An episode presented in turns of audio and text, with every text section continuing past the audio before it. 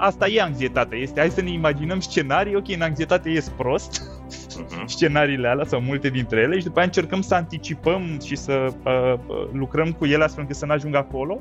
În strategie și în business ajută foarte mult, în viața personală, eh, nu neapărat. Orice exercițiu de genul ăsta pe care îl faci, caut motive pentru a fi recunoscător și azi și mâine și poi mâine, că le pun în scris sau le zic în capul meu, îmi educă creierul ca ziua următoare să scaneze după motive pe care le-aș putea spune diseară înainte să mă culc. Okay? Da, bravo de multe ori atacurile de panică dispar în momentul în care omul conștientizează care e problema. Nici măcar nu este nevoie să o rezolve. E ca și cum i-am spune părții subconștiente, am înțeles. Okay? Am înțeles, înțeles lucrez da. la asta, nu e ceva care se poate rezolva mâine dimineață, dar uite, am început să lucrez la asta, poți să te oprești cu semnele de alarmă. Acest episod vă este oferit de DevNest, compania de software pasionată de oameni, idei și expertiză digitală. Cu toții am crescut cu întrebarea ce vrei să te faci când o să fii mare. La DevNest, răspunsul este orice. Pentru că exact asta este DevNest, un spațiu transparent și plin de oportunități, unde oamenii sunt în centrul tuturor acțiunilor și proiectelor. Este comunitatea unde descoperi ce te interesează și aprofundezi ce te pasionează. Un cuib în care cresc sănătos oameni, cariere și soluții tehnologice. DevNest înseamnă evoluție și dezvoltare. Creăm oportunități Construim o comunitate. Servus! Bun găsit la Hacking Work, eu sunt Doru Șupeală. Sunteți la primul podcast din România care vorbește clar, cinstit și curajos despre piața muncii, adică despre relațiile dintre angajați și angajatori și, mai mult decât atât, despre experiența pe care o trăim cu toții la muncă. Vrem ca prin ceea ce facem noi cu podcast, cu newsletter, cu articolele de pe blog, să ajutăm tot mai mulți oameni din România să meargă cu drag, cu plăcere, cu bucurie la serviciu și să fie tot mai puțini cei care se duc, din păcate, la scârbiciu. Astăzi o să vorbim despre o temă foarte actuală, foarte importantă și foarte dificilă, cu care se uh, întâlnesc tot mai mult dintre voi. Este vorba despre anxietate și șirul de consecințe uh, sau de uh, suferințe de ordin uh, psihic care se adaugă anxietății, stresului, ajungând ulterior și la depresie și burnout. Și pentru asta l-am invitat pe un om excepțional pe care l-am descoperit recent, grație vouă celor care vă uitați la producțiile noastre și ne-ați recomandat oameni de calitate. L-am descoperit pe Andrei Roșca. Servus, Andrei! Servus, Andrei este în uh, studioul lui, eu sunt în studioul nostru de la, um, de la Cluj, la Stables. Andrei, să vă spun câteva lucruri despre Andrei, deși foarte mulți dintre voi îl cunoașteți, sigur ați auzit de andreiroșca.ro, de Zero Plus, un podcast de, uh, care are foarte mulți ani și foarte mulți uh, fani. Uh, Andrei Roșca este fondatorul Whisper, Centru pentru Schimbare Strategică sau Center for Strategic Change, unde formează alți oameni în ceea ce se cheamă Change Strategy, în metoda Change Strategy. Este un marketer, uh, un om de marketing foarte bun, care a absolvit uh, ASEU de la București, are o licență în marketing, care a evoluat, s-a schimbat în timp și de foarte mulți ani, de peste 8 ani, face change strategy, face consultanță one unul la unul cu oameni, peste 4.000 de oameni, lucrează cu oamenii și cu mintea lor, îi ajută să-și reorganizeze prioritățile, viața, uh, gândurile. Uh, este un fel de mentor, un uh, coach personal, un trainer, dar și un educator, un creator de programe educaționale. Lucrul ăsta m-a impresionat. Are mai multe decât cele pe care am fost eu în stare să le dezvolt și mai diferite, mai valoroase din punctul meu de vedere astăzi. Uh, un educator, un antreprenor, uh, un om care a făcut uh, de-a lungul vremii o mulțime de business-uri în România, a început business la 17 ani, a fost fondator sau cofondator în peste 10 companii în industrii diferite și în ultimii ani pune focus, accent foarte mult pe dezvoltarea oamenilor. Dacă ați auzit de agenția de marketing digital Spada, el a fost creatorul ei și cel care a dezvoltat-o. Ulterior a mai lucrat sau înainte a mai lucrat pe la Social Smarts, a făcut book blog, primul blog din România care vorbea despre cărți. Uh, a, fost, a avut o poziție de leadership într-o companie de IT, în Thin Slices, în România. Foarte multe lucruri le-am descoperit despre Andrei, însă uh, ceea ce m-a impresionat este activitatea în zona asta de educație și în zona asta de informație legată de uh, starea noastră de bine, de echilibru personal, de uh, orientare în viață, de cum ne construim cariera și viața personală. Are peste, avea în decembrie peste 16.000 de abonați la newsletterul lui și o mulțime, foarte mulți fani pe diverse canale de streaming la podcastul Zero Plus vă sfătuiesc să-l, să-l ascultați. E mult mai ușor de ascultat decât al nostru, pentru că ale noastre sunt lungi, ale lui sunt episoade mai scurte, mai bine organizate. Bun, uh, am zis câteva lucruri despre Andrei, aș putea să vorbesc vreo 10 minute încă despre treaba asta, dar e alergător de maratoane și asta m-a impresionat. Eu care am vreo 30 de kg în plus, uh, te invidiez pentru asta și îmi propun foarte tare să alerg, dar eu obosesc numai când mă uit la cei care alergă. Bun. Uh, Vorbim despre anxietate și stres, pentru că Andrei are o expertiză bogată în direcția asta și mai mult decât atât a și scris niște cărți pe care le puteți descărca gratuit de pe uh, site-urile lui. Dacă mergeți pe change.ro sau dacă mergeți pe andreiroșca.ro, uh, găsiți acolo cel puțin două cărți pe care eu le-am găsit. Una este uh, foarte relevantă pentru subiectul nostru de astăzi, strategii și unelte pentru a gestiona stresul și anxietatea și altul care e foarte, uh, o altă carte foarte valoroasă, cum construiești noi obiceiuri, obiceiuri sănătoase și probabil cum renunți la alea mai puțin sănătoase uh, pe care le știm cu toții, de la fumat și uh, consumat tot felul de licori până la, nu știu, trezit târziu, stat târziu noaptea, uh, certat cu oamenii, uh, etc, etc. Avem foarte multe obiceiuri proaste, mulți dintre noi. Uh, ros unghiile, mie mi s-a întâmplat foarte mulți ani să fac asta, m-am vindecat, dar um, sunt foarte multe lucruri pe care le putem vindeca și sunt foarte multe lucruri pe care le putem construi. Andrei, iartă-mă pentru introducerea asta lungă, hai să începem discuția. Înainte de orice, peste 4.000 de oameni au trecut, uh, peste 4.000 de ședințe, nu 4.000 de oameni, peste 4.000 de ședințe, sunt probabil sute de oameni cu care lucrezi, ai lucrat.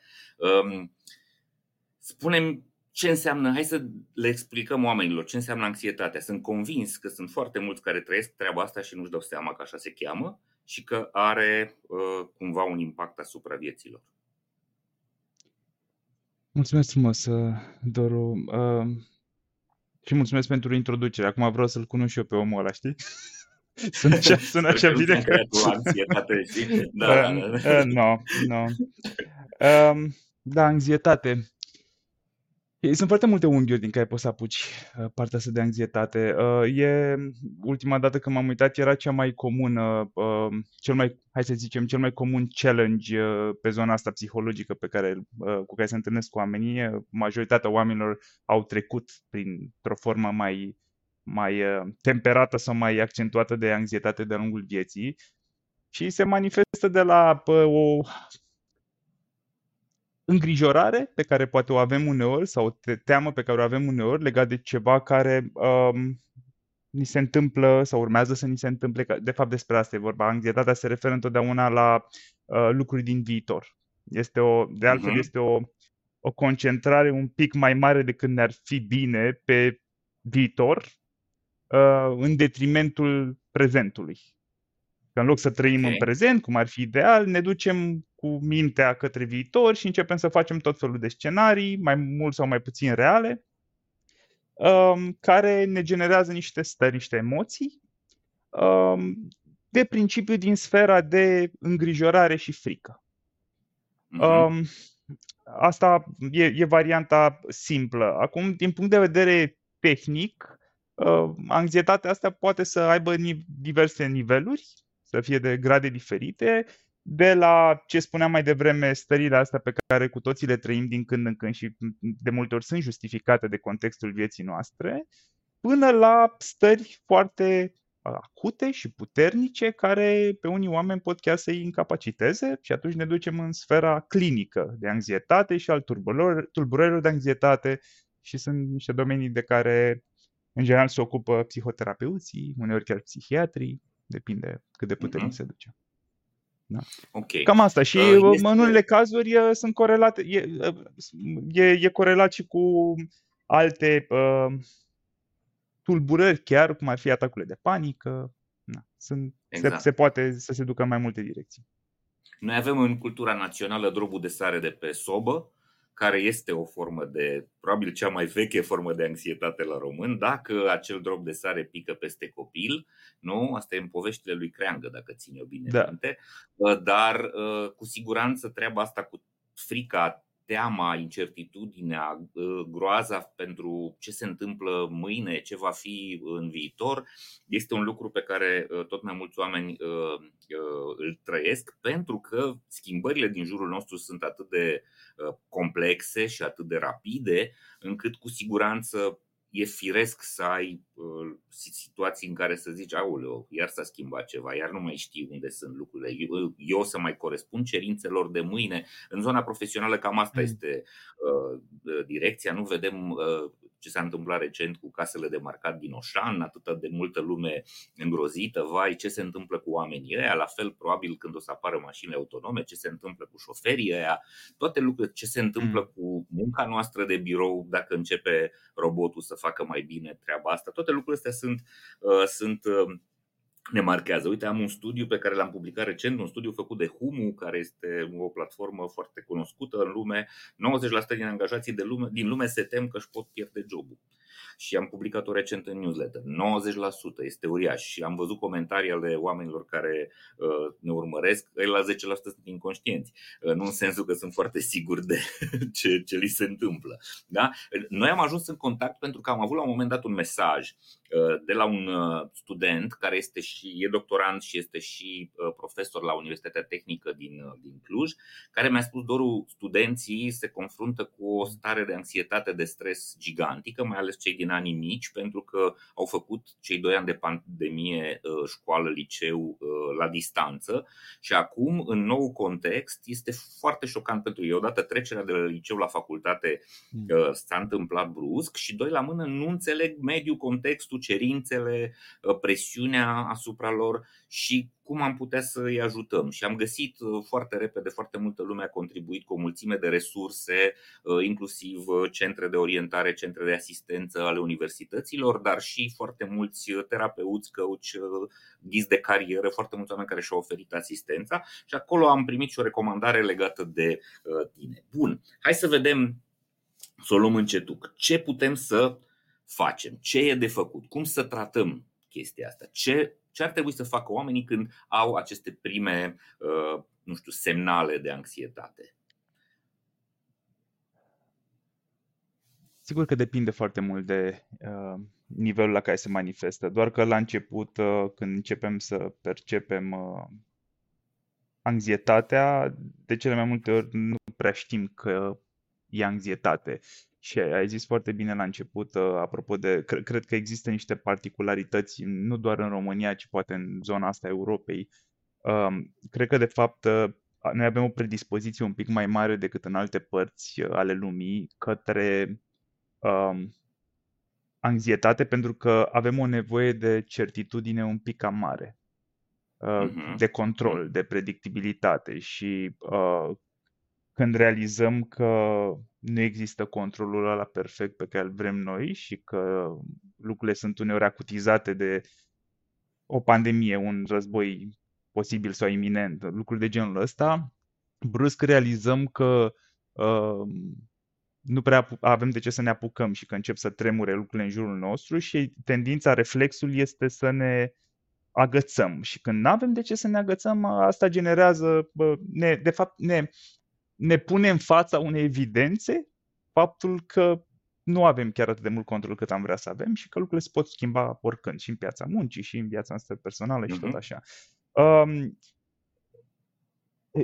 Jung are o abordare foarte interesantă pe care eu am observat că oamenii și, și inclusiv uh, unii psihoterapeuți o uită în ultima vreme. Uh, a scris destul de mult despre zona asta de anxietate și ce mi-a plăcut mie este că el a dat o definiție care nu, neapărat, uh, nu se aplică neapărat pentru toate tipurile de anxietate, dar pentru o mare parte dintre ele. Zice că um, acest, acest, această stare de anxietate apare în momentul în care noi, ca oameni, sunt, suntem dezaliniați de la cum ar, cum ar trebui, cum ar fi ideal să ne trăim noi viața. E ca și cum ceva din interiorul nostru, subconștientul nostru, de exemplu, da? e ca și cum o parte din noi știe că pentru noi viața ar trebui ar fi ideal să fie trăită într-un fel și cu toate astea, ce se întâmplă în, zile, în fiecare zi a vieții noastre este că noi ne ducem în altă direcție. Și uh-huh. acest, această dezaliniere generează niște stări de anxietate și mie mi-a plăcut foarte mult uh, viziunea asta pentru că uh, în ea avem și soluția. Uh, practic, anxietatea, dacă o privim din unghiul ăsta, este un mecanism destul de normal prin care noi încercăm să ne realiniem. E ca un semnal de alarmă care se trage, că ceva este dezaliniat acolo. Nu știu ce, dar ceva e dezaliniat pentru că altfel nu mai simți în felul ăsta. Okay? Uh-huh. Și atunci asta, asta generează uh, nevoia de a ne uita la ce anume este dezaliniată. Ceea ce de multe ori înseamnă hai să încetinim un pic, hai să ne oprim un pic și să ne evaluăm un pic diversele părți ale vieții. Mai întâi la nivelul ăsta mai de sus, adică ok, eu sunt mulțumit de viața mea profesională sau nu? Da, uh-huh. ok, cât? 8 din 10. Ok, bun. De relația de cuplu, cum sunt? De uh, partea de prieteni, de partea de productivitate, de bani, de sănătate. Sunt diverse zone ale vieții noastre. Și uh, într-o analiză de asta foarte ușoară, în care ne dăm niște uh, scoruri și mi-e place foarte mult partea asta măsurabilă a uh, psihologiei și psihometriei și tot, pentru ca că, uh, da, ca orice om pragmatic. Orice ca, profesionist ca, bun, noi să ne uităm la cifre, uh, sigur, adică încercăm să da. le transformăm în chestii tangibile. Uh-huh. Da, și cu atât mai mult în zona de psihologie, pentru că zona asta, în zona asta de psihologie totul este așa foarte... Uh, întotdeauna avem în minte, în minte ideea asta, bă, dar dacă o interpretezi eu greșit. Adică, ok, bun, eu simt niște lucruri acum, dar cât pot, în ce măsură pot să mă bazez pe ce simt? Nu știu, cât la sută este Uh, când mă gândesc că ar trebui sau n-ar trebui să fac ceva mâine, cât la sută din asta este intuiție și cât este anxietate? Ok?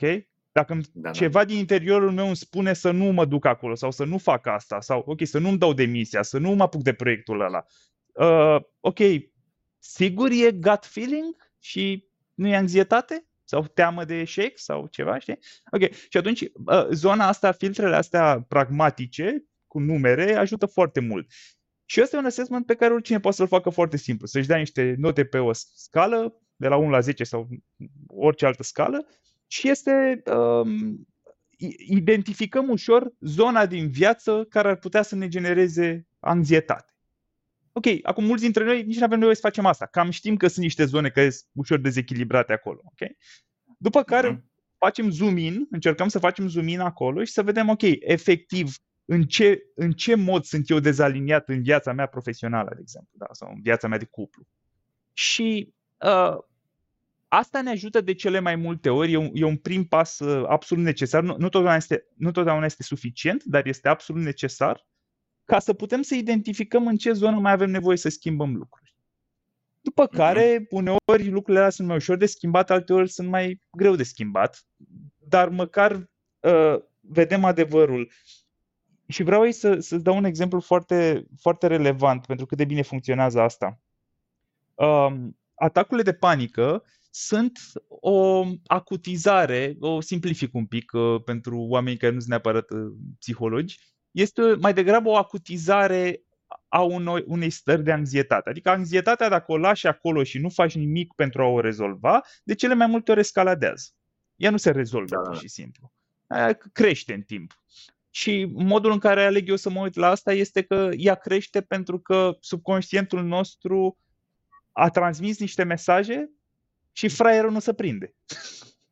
Okay? Adică ca, ca și cum, da. băi, eu, eu, eu tot, tot zic aici niște lucruri, Am nu pare că mă bagi în seamă. Tu, tu, tu îți vezi de treabă, tu îți continui viața ca și cum totul e ok, dar nu e ok. Da, și da, da. E, e, e ca și cum partea aia din noi este un, un um, de, de multe ori este un gardian care încearcă să se asigure că ne trăim viața cum ar fi bine să ne trăim viața. Cum asigur că uneori mai sunt și niște uh, uh, lucruri pe care le-am învățat în trecut și sunt neabdatate acolo și mai dă și rateuri, dar de principiu asta e direcția. Băi, fii atent aici, uite-te un pic aici, da? te uiți un pic aici? Bun. Dacă nu te uiți, uneori, asta escaladează până la nivelul de atacuri de panică atacurile de panică sunt niște stări astea foarte acute în care hiperventilăm, în care simțim de multe ori că o să murim, că fac atac de cord, că uh, sunt, sunt niște zone uh, fiziologice foarte puternice, începe să bată inima puternic, încep să ne tremure mâinile de multe ori, că sunt niște, și niște efecte în corp, de altfel și anxietatea are efecte fiziologice foarte clare. Uh, și ce voiam să spun ca exemplu aici, apropo de atacurile de panică, că de-aia sunt un exemplu bun, este că eu am avut Uh, știu mai multe cazuri, deci am avut și clienți. Uh, eu uh, nu lucrez în mod deosebit pe atacuri de panică, cred că este o zonă care ține mai degrabă de psihoterapie și recomand oamenilor să facă și psihoterapie. Pe anxietate, până la un anumit nivel, se poate lucra destul de bine și în change strategy și în coaching și, și sunt efecte foarte puternice și putem vorbi despre tool astăzi. Dar uh, ce am văzut este și cu, cu oameni cu care s-a întâmplat să lucrez și în perioada aia ei să treacă prin uh, perioade stresante și să aibă chiar atacuri de panică și inclusiv din literatură, ce pot să spun este că de multe ori atacurile de panică dispar în momentul în care omul conștientizează care e problema. Nici măcar nu e nevoie, e, nici măcar nici măcar nu este nevoie să o rezolve e, e nevoie să o conștientizeze și ajută de cele mai multe ori să facă o acțiune în direcția rezolvării ei. E ca și cum uh-huh. i-am spune părții subconștiente, am înțeles. Okay? Am, am înțeles, înțeles, da. lucrez la asta, uh-huh. nu e ceva care se poate rezolva mâine dimineață, dar uite, am început să lucrez la asta, poți să te oprești cu semnele de alarmă. Și cum îmi place să descriu asta este că e, în momentul în care reușim să-i, să, să-i spunem asta părții mai puțin conștiente din noi, băi, I got this, ne ocupăm, uh, e ca și cum partea aia se dă un pic înapoi, rela- ne relaxează uh, un pic și își pune un reminder să facă un check-in peste o lună, știi? Aha. Și vedem, Am vedem înțeles. dacă s-a rezolvat ceva. Dacă nu se reactivează, știi? Da. În da, engleză deci este expresia asta, you nailed it, da? Și e bine să, da, da. să să dai un cui. Știi? Pentru că în momentul ăla o fixezi o, și, și uh-huh. o și aștezi undeva în, în spațiul tău, în câmpul tău de vizibilitate. Bun, hai să zicem că o parte dintre cei care se uită la noi ar putea să facă uh, acest proces singuri, să se uite în oglindă, să-și ia o zi sau, mă rog, un, un timp de uh, reflecție, să se calculeze, să se uite la dimensiunile importante ale vieții noastre, care sunt cu cu siguranță destul de comune. Da?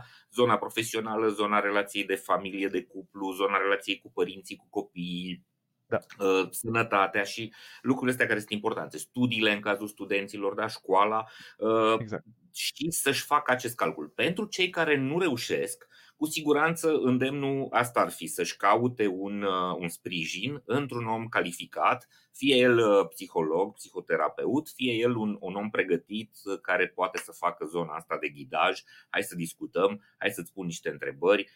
Sunt, se cheamă coach. Eu am o mică problemă cu denumirea asta, îmi place foarte tare și cred că există foarte mulți oameni care se pricep la asta, cum ești și tu, dar zona a fost invadată și de o mulțime de saltimbani și de oameni care n-au trecut prin foarte multe școli și experiențe, uh, nu neapărat știu ce fac și cred că treaba asta se face foarte ușor și există un risc de, uh, de a păți lucruri uh, nu neapărat favorabile dacă apelezi la oameni care nu neapărat știu ce fac. E, te joci mă... cu mintea omului și dacă nu ești pregătit, e, e urât. Mă bucur. Mă bucur că spui uh-huh. asta. E de altfel Uh, sunt, sunt, asta, sunt două motive mari pentru care uh, eu nici nu, adică acum câțiva ani am decis că eu nu mai fac coaching, ci că fac change strategy. Uh, mm-hmm. Unul dintre ele este fix ăsta.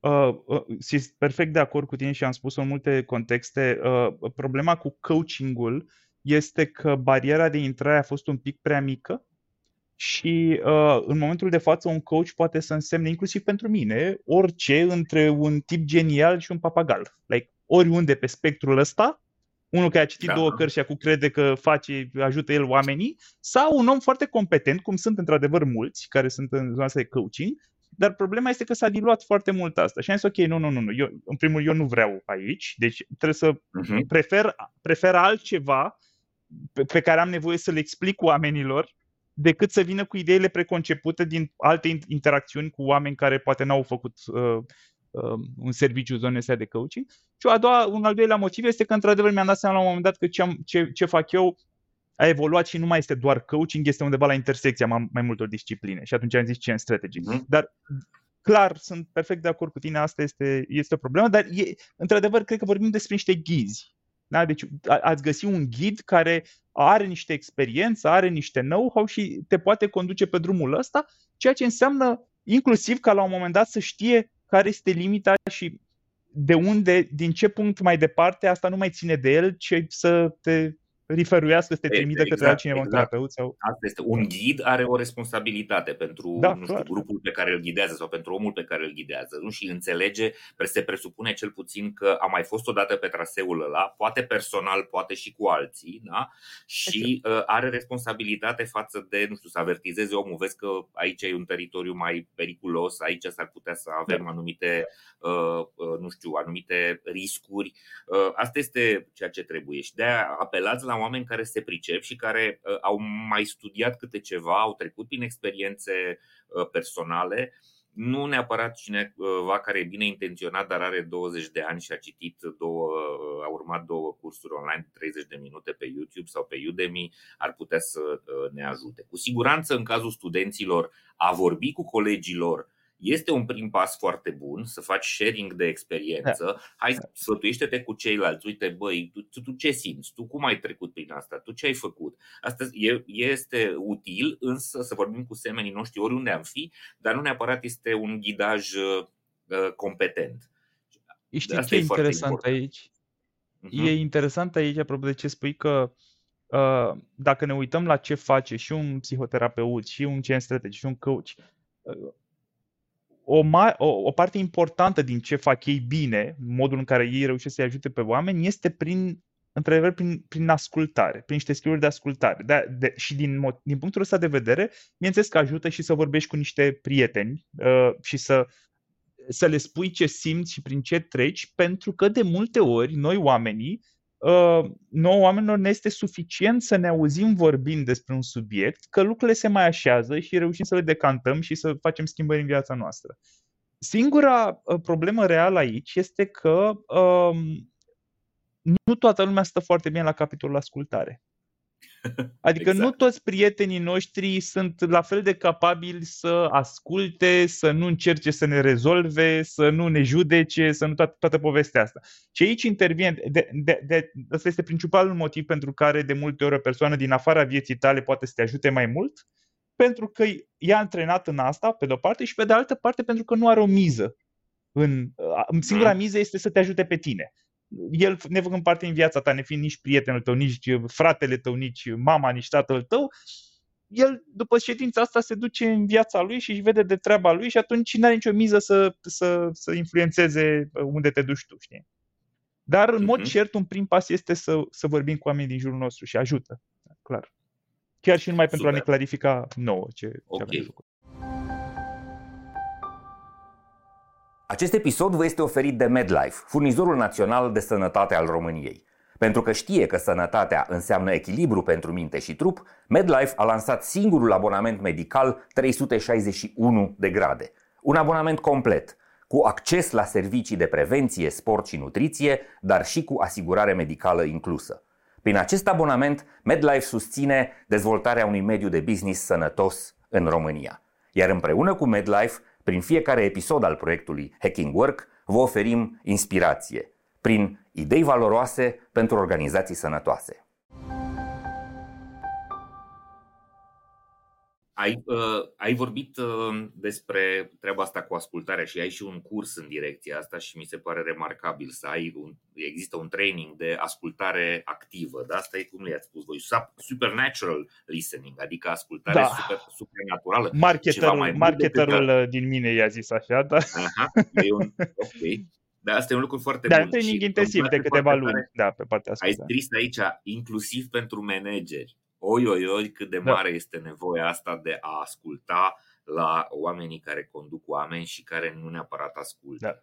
Da. Um, își iau foarte repede viteză, pentru că nu, uh, când se laudă pe LinkedIn că au avansat într-o poziție de management, mulți dintre ei uh, primesc uh, felicitări, wow, well deserved, în sensul că da, ai muncit foarte bine în poziția anterioară, meriți asta.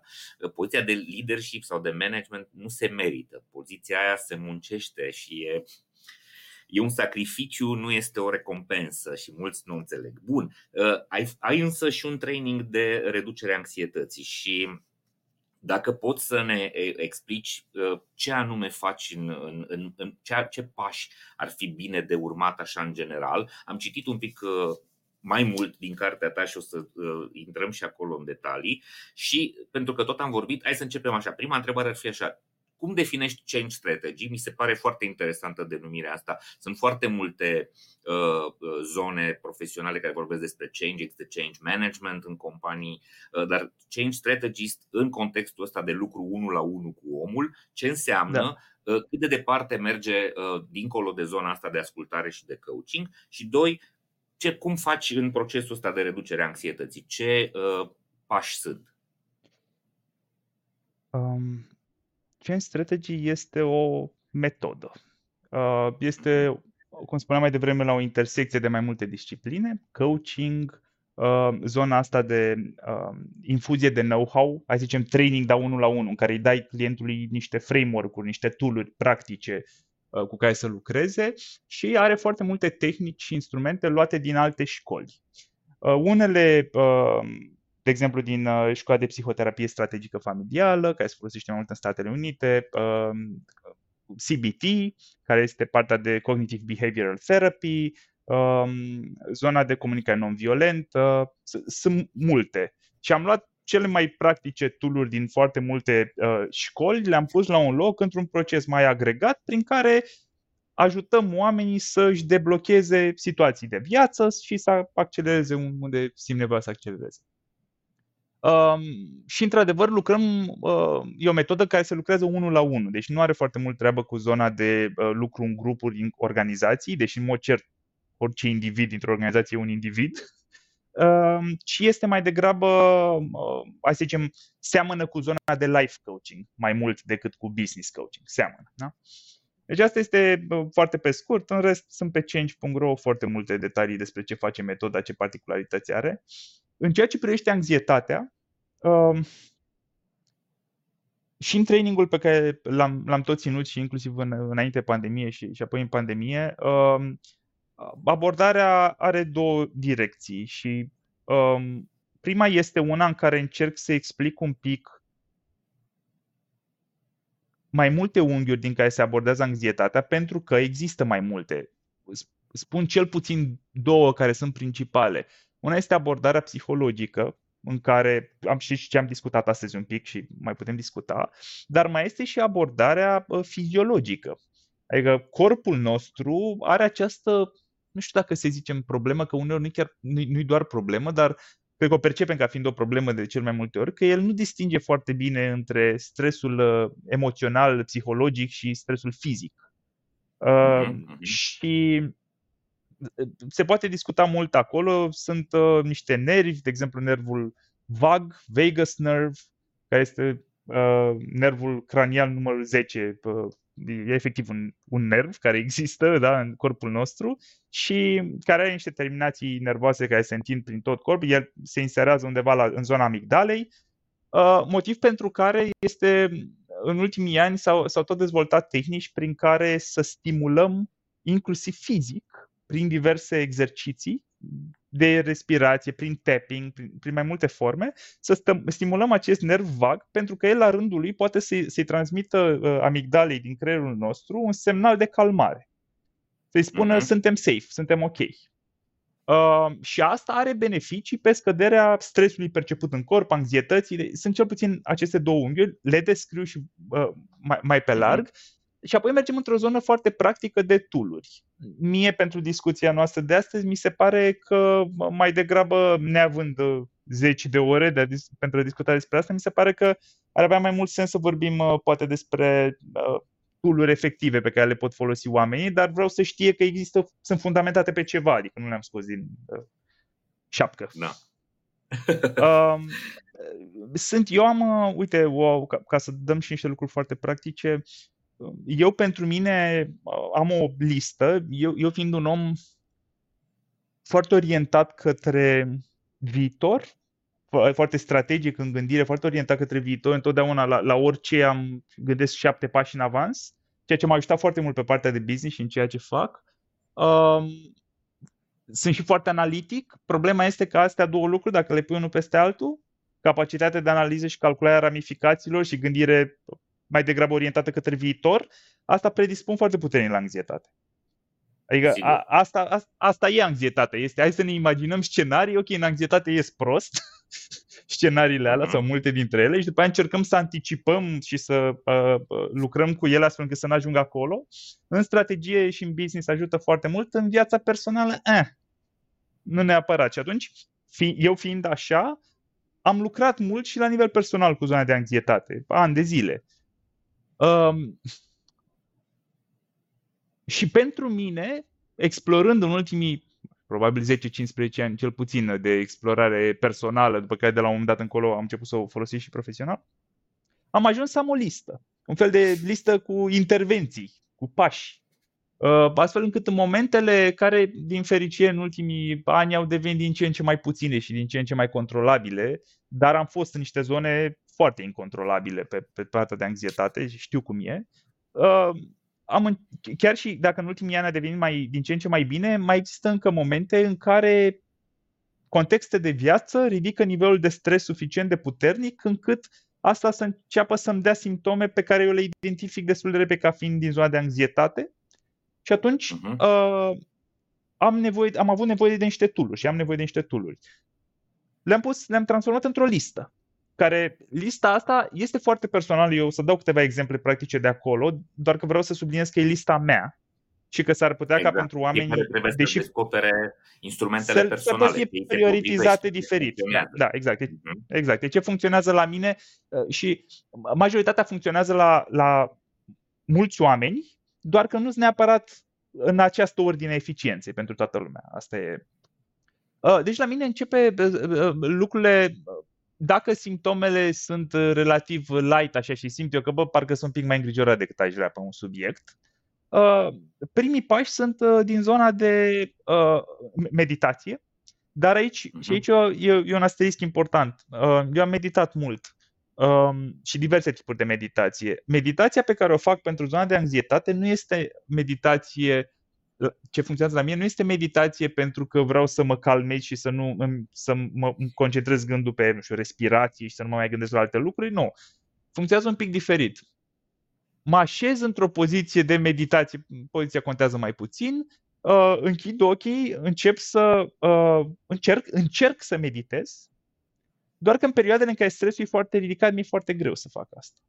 Și multor oameni le este greu. De altfel, de asta oamenii nu trebuie să se apucă de meditație, că ei încearcă să se apuce în perioade în care le e cel mai greu. Adică ideal ar fi să începi să te antrenezi pe asta în momente mai liniștite un pic. Te întrerup un pic aici, pentru că uh, pentru o foarte mare parte a poporului uh, român, da. meditațiile sunt chestia aia pe care o uh, oferea domnul Claus Iohannis copiilor să învețe da, să-și da, ia da, da, da, da. mai mari la școală și la examen. Da? Nu, domnul, nu numai Iohannis, orice profesor din, de matematică română, da. fizică, chimie, nu? Uh, deci ar da. trebui să le explicăm oamenilor ce înseamnă meditația. Sigur. Uh, mult mai Me- simplu și apoi, uh, și apoi să vedem da. ce faci tu. Meditația este un exercițiu care are multe forme, se poate face în multe feluri Uh, și are beneficii diferite, de la relaxare, uh, relaxarea minții, la uh, creșterea puterii de concentrare, la identificarea de soluții pentru probleme complexe, dar cel mai simplu de, de înțeles este dacă ne imaginăm că ne așezăm într-o poziție în care stăm oarecum relaxați, poate fi întinși pe spate, poate să fie în poziția de lotus cu picioarele uh, uh, unul peste altul, cum o vedem în filme sau în, uh, pe, pe internet de multe ori, Uh, sau pur și simplu pe un scaun cu spatele uh, uh, erect, da? cât mai drept. Uh-huh. De cel mai multe ori închidem ochii și închidem ochii pentru că ne ajută să ne concentrăm, ne privăm să nu ne mai uităm prin camere la lucruri sau la, la lucruri uh-huh. în general. Închidem să nu ochii. intre semnale către tine. Să nu intre semnale, exact. Da? Reducem exact. din semnale, că ele mai intră pe ureche, claxonul de afară să mai, mai aude, dar măcar da. vizual să, să nu mai intre. Și apoi ne concentrăm pe respirație de cele mai multe ori. Respirația în mhm. cazul ăsta este obiect, se numește obiectul meditației, adică obiectul, lucrul pe care ne concentrăm este obiectul. Mai sunt tipuri de meditație în care ne concentrăm pe un punct de pe perete, pe flacăra lumânării, pe... toate astea sunt obiecte ale meditației. Cel mai frecvent folosit este respirația și uh, ne concentrăm pe modul în care inspirăm, expirăm, inspirăm, expirăm. Când facem asta, mintea începe să fugă, natural. Începe, a, da, cât mai durează? Sau am întâlnire după asta? Sau trebuie să dau un telefon. Trebuie să dau un telefon sau ședința, dar exact. ce să auzi de afară? Sau este un claxon, dar aia e ușa care se aude? Ok, deci mintea se duce în, loc, în locuri. Și atunci ă, rolul nostru în meditație este să, să zicem, ok, ok, s-a dus, dar fix de asta sunt aici, ca să-mi antrenez capacitatea de a ține atenția pe ceva, pe respirație, că oricum aia se întâmplă singură, deci nu trebuie să-i fac nimic. Oricum respiram, mă concentrez pe respirație și mi-aduc atenția de acolo, conștientizez că, ok, a, uite, iar mi-a fugit mintea, de 5 minute mă gândesc la altceva în loc să fiu concentrat pe respirat, ok? Hai să ne întoarcem. Ce făceam aici? A, da, inspir, expir, inspir și ok, apare, apare din nou un gând. Ok, asta ce e? Asta e despre cearta pe care am avut-o ieri cu șeful. Ok, ok. Uh-huh. Pot să mă ocup de asta după? Eu ce făceam acum aici? Ah, inspir, expir, inspir, expir. Și asta este meditația și are foarte multe beneficii Uh, din nou, cele mai principalele fiind că sunt foarte puține momente în afara meditației, deci în viața noastră obișnuită, sunt foarte puține momente în care creierul, mintea noastră poate să nu se gândească la nimic. Adică e, de aia se și spune că ne golim mintea și asta dă, da. are niște efecte pentru că e o senzație pe care mulți dintre noi nu prea avem cum să o trăim altfel. Adică mintea rulează constant scenarii și gânduri și de asta ajută meditația. Un alt mod, și ce vorbeam noi mai devreme, este, mhm. prin care ne ajută meditația, este că atunci când nu reușim, deci avem o sesiune de meditație proastă, adică am încercat aici, am stat 5-10 minute, am încercat să mă concentrez pe respirație și probabil am stat concentrat pe respirație 13 secunde din alea 10 minute, că mi s-a tot dus minte. Ok. Ce mă interesează pe mine în momentele în care, uh, să zicem, experimentez simptome de anxietate, este unde se duce mintea când se duce. E că încerc să-mi fac o sesiune de 10 minute, îmi propun să meditez 10 minute. Eu știu de la început că nu o să iasă foarte bine azi. Că mintea mea e super uh, uh, în viteză și accelerează și se gândește la tot felul de lucruri. Da, da, da, ok. Care sunt alea care tot revin, vreau să văd. Okay? Și doar etichetez. Ok, interesant. Deci a apărut cearta de ieri, după care a apărut o îngrijorare legată de prezentarea de mâine, după care iarăși prezentarea de mâine, da? După care exact. claxonul, după care iarăși prezentarea de mâine. Ok.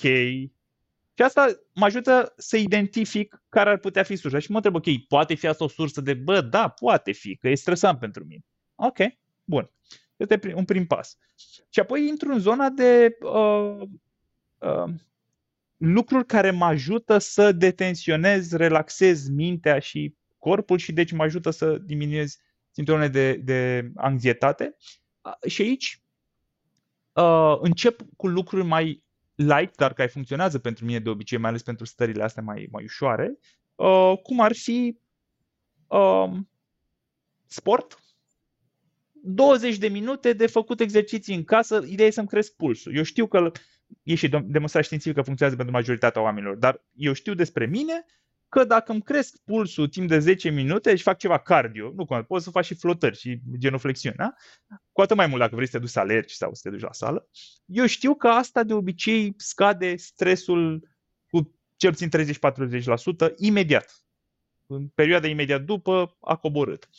Um, ce mai funcționează la mine sunt plimbările lungi, merg, îmi iau, pun căști în și încep să mă plimb pe stradă pe, cu, de obicei cu muzică care îmi place în urechi, în căști. Și fac asta uh-huh. jumătate de oră, oră. E o combinație, e tot mișcare, e tot o formă de sport, dar e și cuplată cu muzică care îmi place și atunci astea iarăși mă ajută. Ă, dacă lucrurile astea nu dau rezultate sau simt că, bă, stai puțin, că nu e, nu e doar faptul că am fost un pic ocupat în ultima vreme, e o problemă presantă legată de prezentarea de mâine pe care am nevoie să o adresez cumva, ce fac de obicei este journaling, care este o tehnică în care iau un pic și o foaie și încep să-mi scriu gândurile. E, uh-huh. sunt, sunt, iar, sunt multe metode de a face journaling, eu, eu le prefer pe cele mai simple și pe care, de care oricine se poate apuca mâine, nu trebuie să ai nici talent, nici nu, nici nu trebuie să citească cineva vreodată alea și nici tu nu mai trebuie neapărat să le citești. E ok să le arunci și la coș dacă vrei după aia. E un proces în care eu încep să scriu efectiv ca și cum aș vorbi cu cineva și scriu. Ok, simt îngrijorare și anxietate. De ce? Și scriu, de ce? Semn întrebării. Să și mă gândesc un pic.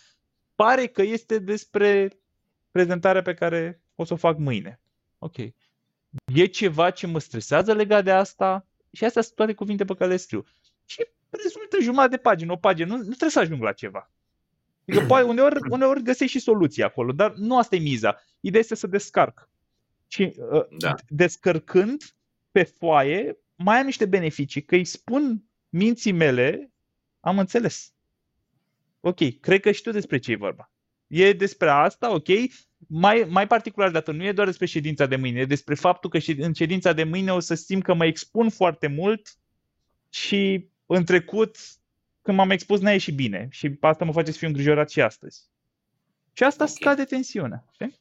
Am înțeles. Deci o, o primă tehnică este această decuplare, da? să uh, scoți mintea da. din toate jocurile astea da. intense și să, să o concentrezi pe lucruri simple, pe, o, pe un punct sau pe respirație, care e o chestie simplă, și altul este descărcare, adică dă, scoate lucrurile din tine, pune-le pe o foaie pentru că cumva le arunci, le arunci în afară. În cartea pe care ai scris-o, în strategii și unelte pentru a gestiona stresul și anxietatea, mai descrii uh, două lucruri care sunt, mi s-au părut foarte valoroase exercițiile de recunoștință, da? să zici, ok, pentru ce sunt recunoscător, ce mă bucură, ce îmi face uh, mie bucurie, plăcere. Și asta, practic, este o, o, o, o zonă pe care eu o interpretez așa, îți construiești o fundație uh, solidă sub picioare, în sensul, băi, hai să mă bucur de ce am, fii atent cât de multe lucruri am.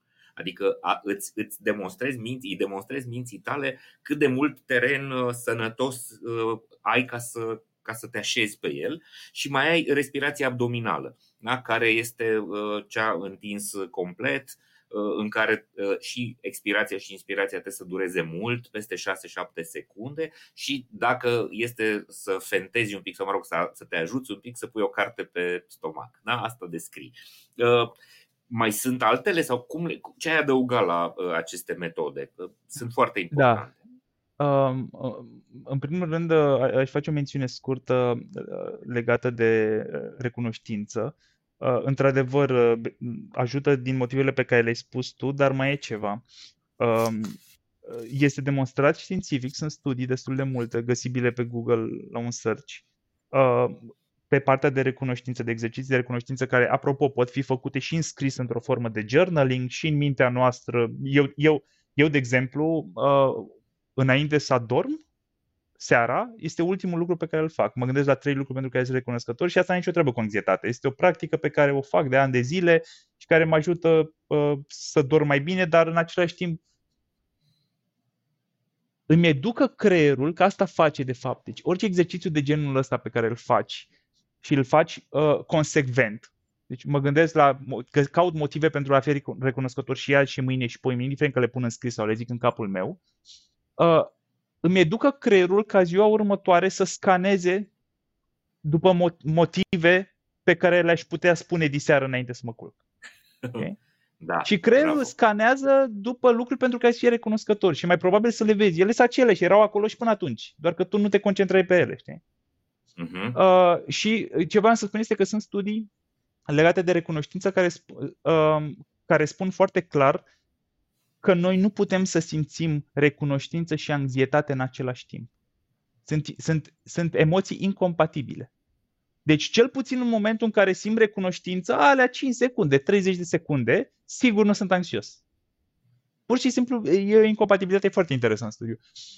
Uh, deci asta apropo de recunoștință, uh, da, clar, zona de respirație abdominală sau diafragmatică, uh, care funcționează pentru că, în primul rând, pentru că stimulează nervul vag. Terminațiile acelui nerv vag sunt în zona stomacului, are foarte multe ramificații acolo și este un proces care ajută fizic, fiziologic. Faptul că contractăm abdomenul și îl, îl împingem către interior ca să scoatem aerul într-o formă controlată, Adică e...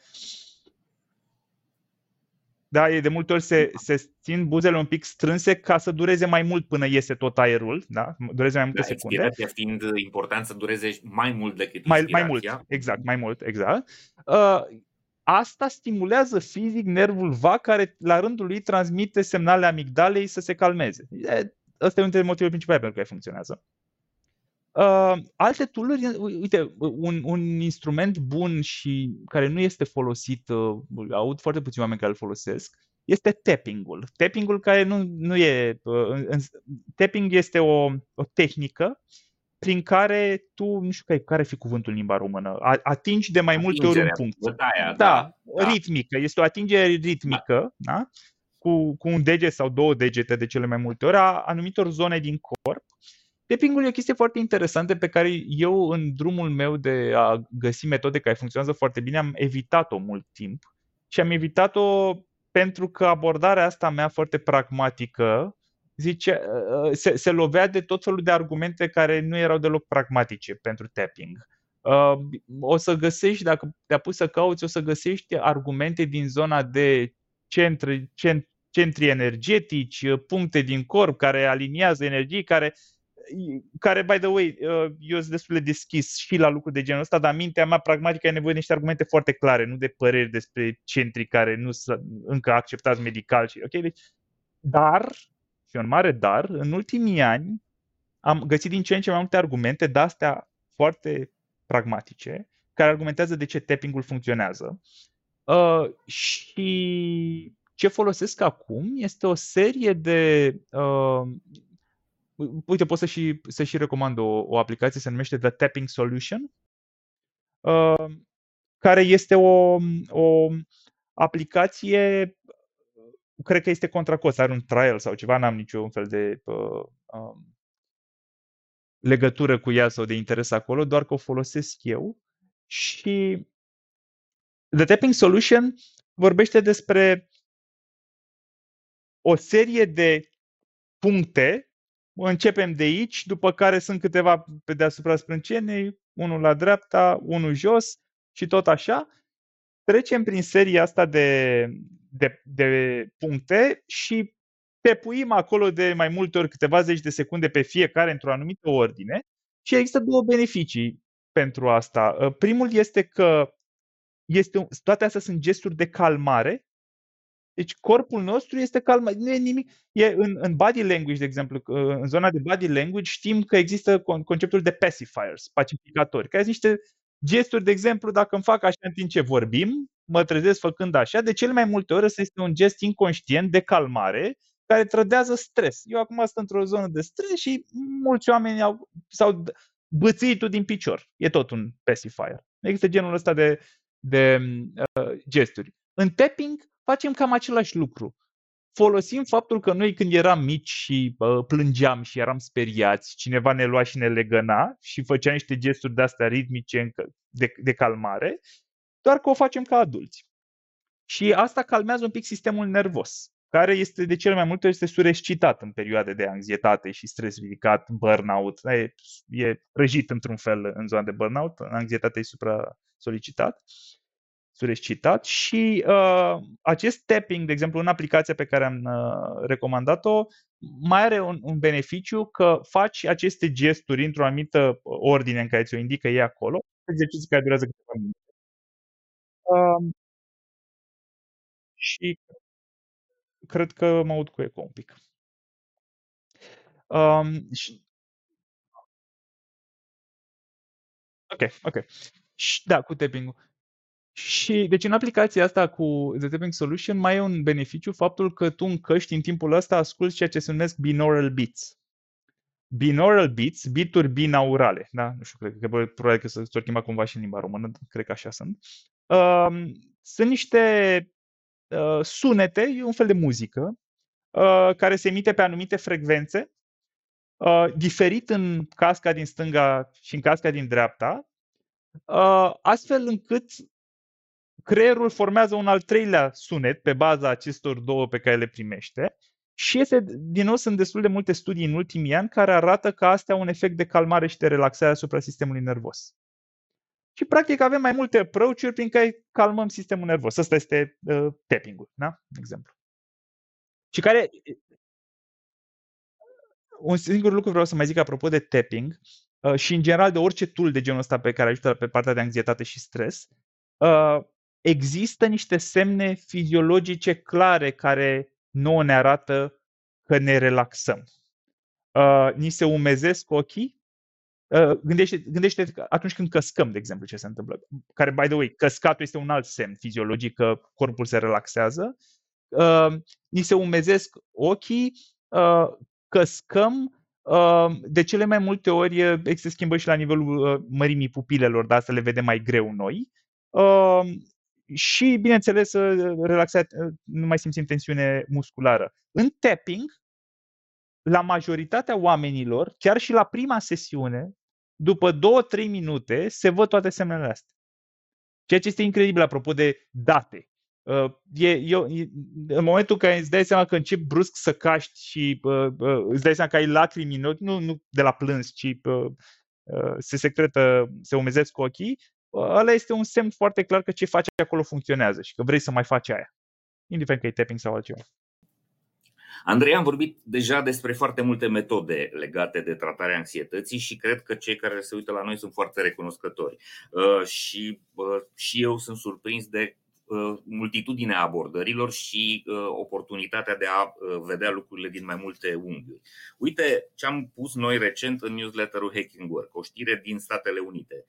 Anxietatea poate fi tratată cu ketamină și terapia asistată cu ketamină este noul trend în materie de beneficii oferite de, angajați, de angajatorii din Statele Unite. Spun asta pentru că, ok, ei sunt peste ocean, dar sunt foarte multe companii americane care sunt în România și care ar putea să aducă acest beneficiu și către angajații din România. Uh, cu siguranță există probabil și niște limitări legale. Uh, ketamina este o substanță cu efect disociativ care se eliberează pe bază de rețetă în Statele Unite, iar în lumea medicală este utilizată pe scară largă ca anestezic. Um, cum vezi tu chestia asta? Uh, știai?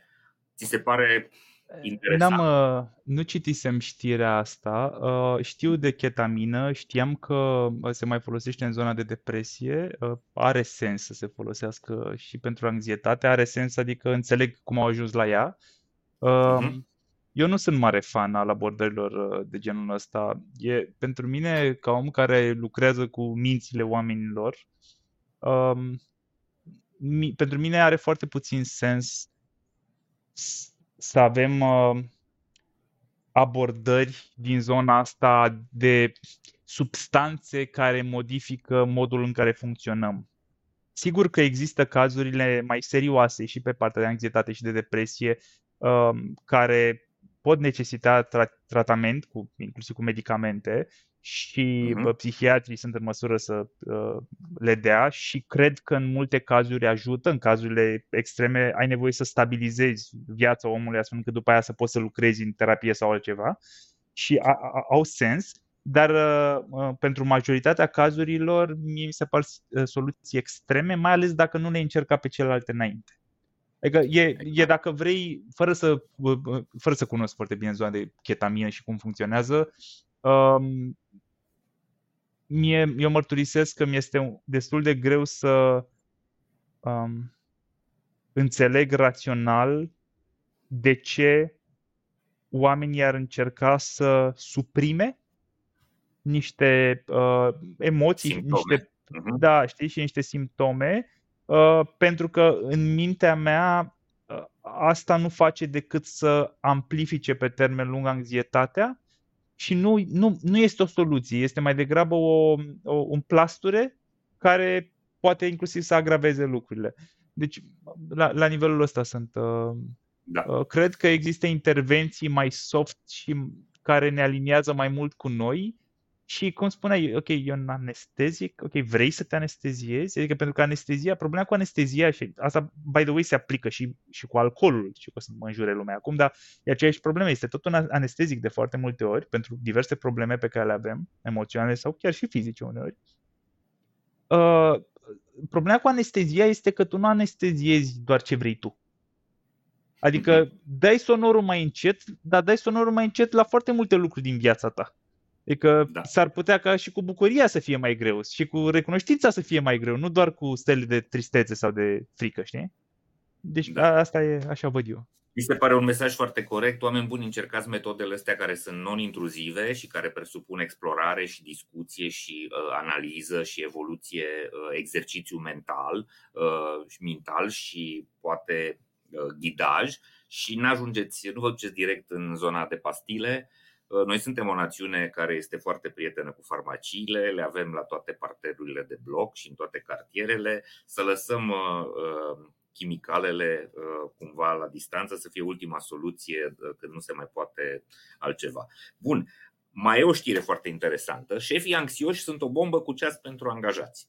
Uh, și sunt uh, practicanți de micromanagement, evident, pentru că vor să aibă totul sub control, să verifice exact. de șapte ori același lucru. Da? Uh, și mai ales generația Z resimte treaba asta. 59% dintre zeți spun că se luptă și ei cu stări de stres, anxietate, nervozitate în permanență și un astfel de șef nu face decât să amplifice sau să dezvolte și mai tare toate sursele astea de tensiune, de presiune, de, de stres.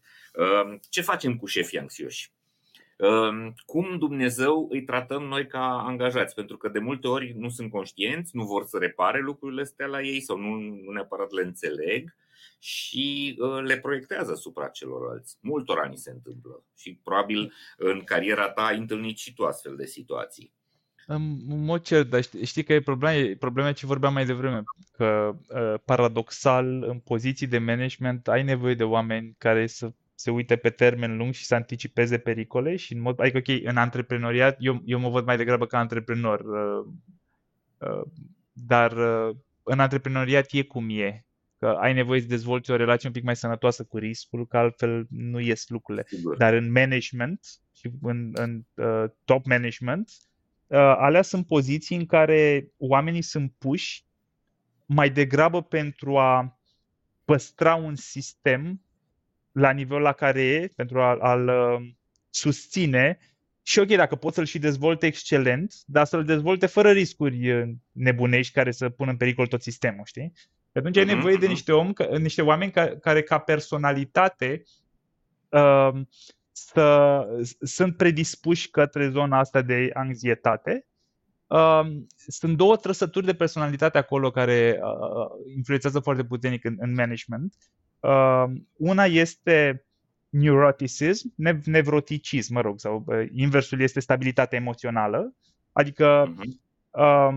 de principiu, cu cât omul este mai stabil emoțional ca trăsătură de personalitate, cu atât uh, cresc șansele ca el să poată să-și facă treaba fără să aibă instabilități, fără să aibă volatilitate emoțională, să treacă dintr-o stare în alta la orice chestie care se întâmplă. ce de obicei numim isteric, da? Șeful isteric uh, e foarte... Da, e, teamănă, teamănă, partea, da? Cu, partea cu isteria are o conotație un pic negativă. Mhm. Ne, da. Neuroticismul ăsta este o trăsătură absolut, toți o avem. Întrebarea este în ce măsură. Da?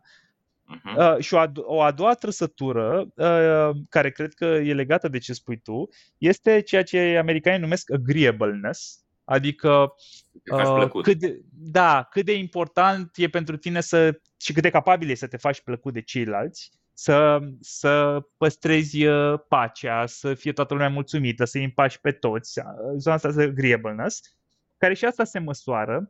Ele se măsoară pe, în, în psihometrie pe scale de la 0 la 100, se dau self-assessment-uri. Uh, și o chestie foarte interesantă, sunt niște studii uh, făcute uh, în ultimii, mă rog, în ultimii mai mulți, cred că și cu vreo 8 ani unul făcut, uh, care s-au uitat în special la top management și la trăsăturile astea de agreeableness. Uh, ca să înțelegeți un pic scala asta, agreeableness-ul uh, mare, deci spre 100%, uh, sunt oameni care sunt foarte pre, uh, buni pe zona de client service, de lucra cu publicul, de că poate vânzări. Amabil, sunt, da, da, da. Exact, amabil, se fac ușor plăcuți, nu creează conflicte aiurea, deci genul ăla de oameni. Cu o zonă un pic periculoasă între 90 și 100, deci extrema, pentru că acolo ai niște probleme cu limitele ești ușor de călcat în picioare de alții care sunt mai puțin agreeable și nu le pasă neapărat să fie pace. Da, da, ai multă plastilină, prea multă plastilină. Da, așa. e, în, în extrema cealaltă, cu cât te duci către 0, în zona 0-20 sunt niște probleme de adaptare socială, adică sunt niște issues acolo, dar profilul de, man, de top management și în special CEO este pe la 20-25%. Adică un agreeableness foarte mic, nu chiar în zona de nu poți să funcționezi cu el, dar atitudinea cumva este, și e și explicabilă, atitudinea este cumva, băi, sper să fiți de acord cu asta, dacă nu aia e, se întâmplă, oricum, știi, decizia. Uh-huh. Uh, și motivul este, este destul de natural și spun în experiența mea de management. Uh, managementul și cu, cu atât cu cât e mai sus, uh, cu atât mai mult, te pune în contexte în care va trebui să iei decizii care nu vor fi plăcute de toată lumea populare, și ar trebui, ar, ar, ar, nu vor fi populare și ar fi bine să poți să gestionezi asta, că altfel o să ai o problemă să faci jobul de, de management. De acord, de acord, de acord. Pe de altă deci cumva parte, cred că e o combinație acolo, da. Pe de altă parte, nu trebuie să iei zilnic lucrurile astea și să fii foarte atent când cobori sub 20 că te duci în psihopatie, sociopatie și avem foarte multe studii în direcția Oho. asta care ne arată că exact uh, Oho. oamenii de la vârful organizațiilor sunt uh, totalmente uh, psihopați. Acolo adică mai, da, clar, acolo mai e și problema de putere. Mai e da, și de relația cu puterea pe care o au oamenii punem un pic de hubris, punem un pic de uh, alte uh, manifestări de genul ăsta ale uh, credinței da. că sunt supermeni. Uh, uh, există un, un psiholog foarte fain, uh, Tomas Chamorro, premuzici, uh, care vorbește despre uh, exact efectul Hollywood pe care îl are asupra uh, managerilor, dar și asupra noastră. Noi am fost obișnuiți cu personaje de genul ăsta, Superman, Batman, supereroi, da? cei cu puteri da. supranaturale domnilor care conduc, sau mă rog, în general domnii sunt, că sunt mai mulți, uh, li se pare că sunt supermeni, încep să creadă că au puteri de genul ăsta și noi, cei care îi urmăm, de multe ori uh, treaba asta uh, ne alimentează ego. A, uite ce șef puternic am, am încredere în el. Știi? Mai zice Tomas Ceamoro, premuzici că de multe ori confundăm super încrederea cu competența. Când alegem astfel de conducători, ei vin, păi, dar rezolv eu, cum să nu mă pricep, fac eu. Mare lucru, nu e mare lucru, mă descurc. Ei, și super încrederea asta în sine nu are întotdeauna uh, acoperire în, nu, nu în corelează perfect cu competența. Și, și da, și uh, se, se transformă în, într-o demență. Da, bun, mulțumesc pentru asta, a fost foarte bună contribuția. Uh, înainte, noi către final recomandăm cărți și înainte să te rog pe tine să recomanzi o carte sau mai multe celor care s-au uitat și cărora să putea să le fie de folos, uh, aș zice așa, Căutați pe andreiroșca.ro pentru că sunt cel puțin două cărți valoroase acolo, managementul stresului și crearea uh, de obiceiuri, dar cu siguranță mai ai uh, trainingurile, uh, trainingul ăsta de ascultare inteligentă sau ascultare eficientă și cel de change strategy și cu siguranță oamenii mai pot descoperi inclusiv faptul că voi formați traineri, adică aveți programe împreună cu colegele tale în care dezvoltați traineri și change strategists pentru că da. Uh, uh, practic, ce faci tu, fac și eu, îmi creez competitori, îți creezi și tu competitori, nu suntem competitori. E atât de mare nevoie de a face schimbarea asta și de a produce educație încât uh, Asta să fie problema. Da, da, că da. unul dintre noi ajută prea mulți oameni. Asta să fie problema. da, pentru că cu siguranță dacă o să avem competiție vom fi mai buni, ne vom strădui să fim mai buni. Bine, Andrei, zi ce carte ai recomandat și la sfârșit te rog să dai un mesaj celor care s-au uitat la noi. Am vorbit despre anxietate, stres, ă, poate să fie pe tema asta sau poate să fie pe orice altă temă vrei tu. Cred că aș recomanda două cărți. Um, pentru zona asta de stres și anxietate și uh, oamenilor care sunt mai, uh, mai ca mine așa, mai uh, orientați spre rezultate măsurabile, pragmatici așa, le recomand uh, When Panic Attacks. Uh, When Panic Attacks este a lui David Burns, este o carte de uh, terapie cognitiv-comportamentală, de CBT, uh, care este extrem de practic, cu tabele printabile, cu exerciții cu... și pe mine m-a ajutat foarte mult, are o singură problemă, un asterisc. Uh, se, este utilă oamenilor care nu știu ce să facă, dar dacă ar ști, ar face. Uh-huh. Adică au niște tehnici pe care ai nevoie să le pui în practică în fiecare zi. Dacă nu faci aia, cartea nu te ajută. Dar altfel este extrem de puternică și de altfel uh, ulti, ultimii doi pași din lista mea de lucruri de făcut pentru anxietate, în care am descris destul de mulți, ultimii doi pași, deci când lucrurile devin foarte serioase, ultimii sunt așa. Penultimul este, sunt, sunt niște exerciții de CBT, care unele există și în cartea asta și sunt exerciții care durează 30 de minute, 40 de minute, ajung rar la ele, când lucrurile chiar o iau rasna, dar uh-huh. mă mhm. ajută, la fel, instantaneu, când am terminat exercițiul, sunt alt om. Uh, dacă nici asta nu funcționează, e terapie. E pun mâna pe telefon și mă numește ședințe terapie. Nu s-a mai întâmplat de mult, dar eu never know și au fost perioade în viața mea în care Mocer m-a ajutat foarte mult, aia clar e o, e o soluție. Deci, cartea asta, When Panic Attacks al lui David Burns, pentru oamenii care simt că pe ei ajută lucrurile un pic mai, zice, mai spirituale, mai puțin uh, pen and paper, uh, Letting Go a lui uh, Hawkins. Letting Go, care este un cu totul alt approach, este despre cum să renunțăm la uh, încercarea asta inutilă de a avea controlul asupra tot ce se întâmplă în viața noastră și e o, e o carte care e foarte puternică și modifică foarte mult zona de mindset, de cum ne raportăm la lucrurile pe care nu le putem controla din viața noastră. Mm-hmm. Astea sunt cele două cărți pe care le-aș... Uh, Ai zis Letting Go, mi-a adus aminte de Let It Be, dar de la Beatles ah. presupun că e din, aceeași, e, uh, din același e, film. Da, dar nu chiar complet, da, da. Letting Go e, e Let It Be, dar fă și ceva înainte. Adică, Aha, ok, fă ce okay. poți să, fă ce ține, vezi ce ține de tine, fă ceva, după care las-o. Ok. Ok. Bun. Andrei, mulțumesc tare mult. A fost o discuție excelentă și sunt convins că va fi de folos celor care se uită la noi. Dacă ai un mesaj la final pentru cei care trec prin astfel de situații sau pentru cei care îi văd pe cei din jurul lor că trec prin astfel de situații, ce-ar, ce-ar fi să le spui? Păi, cred că cea mai import, cel mai important lucru și cel mai de bază, așa, în special în România, este că oamenii au tendința, mai ales generațiile de dinaintea noastră, au tendința să, să se ducă către ceea ce se numește fixed mindset, adică să spună, bă, ok, am problema asta, nu știu, sunt eu mai panicos, mă, mă îngrijorez eu mult sau sunt, așa sunt eu și să o lase acolo. Asta e, asta e mhm. parte din viață, trebuie să o accept Băi, da și nu. Adică, da, e un nivel în care avem nevoie să acceptăm lucrurile, dar eu cred că pentru, mult, pentru mare parte dintre oameni problema mai mare este că ei nu se gândesc niciodată că lucrurile astea pot fi diferite. Adică, și în special în anxietate, uh, suntem prea obișnuiți să fim speriați, panicați toată ziua și uh, ni se pare că asta e normalitatea și nu e asta normalitatea. Și uh, în mod cert se poate lucra, poți lucra cu tine ori în felurile discutate, ori în altele, dar există soluții suficiente astfel încât să ajungi într-o zonă în care uh, angoasele astea și fricile astea nu mai sunt parte din viața ta în fiecare zi. Că se mai întâmplă mhm. din când în când, ok, aia nu e o normalitate și putem să o schimbăm. În mod cert, adică cred că există extrem de puține excepții sau cazuri în care zic, bă, n-ai ce să faci. Nu, nu, ai ce să faci. De principiu, nu ți-ai bătut încă capul suficient cu asta sau n-ai căutat soluțiile unde, unde mm-hmm. sunt, știi? Soluțiile deci, e, sprijin, e de încredere. Da, da sau sprijin, exact. Mm-hmm. Soluții, da, uneori poate fi sprijin de la cineva. Deci, cred că e important să înțelegem că lucrurile nu trebuie să fie așa, dacă nu ne plac. Exact. Se pot schimba. Trebuie da, să, le, clar. să le conștientizăm, nu ne e bine, nu sunt bune, hai să le schimbăm, să avem încredere că lucrurile se, uh, se exact. pot face mai, mai bine.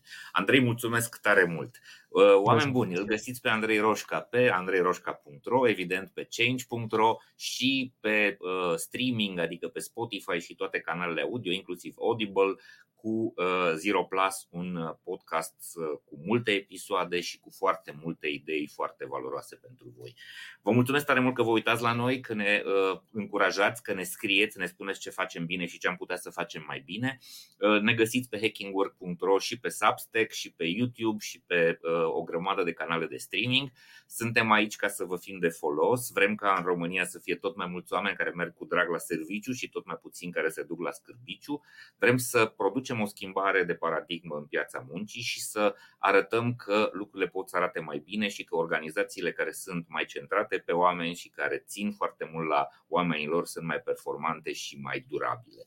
Până la următorul nostru episod, vă mulțumesc mult, rămâneți aproape, să ne revedem sănătoși, voioși și mintoși la următorul nostru episod. Servus! Urmărește episoadele Hacking Work pe YouTube, Spotify și celelalte platforme de streaming. Abonează-te acum!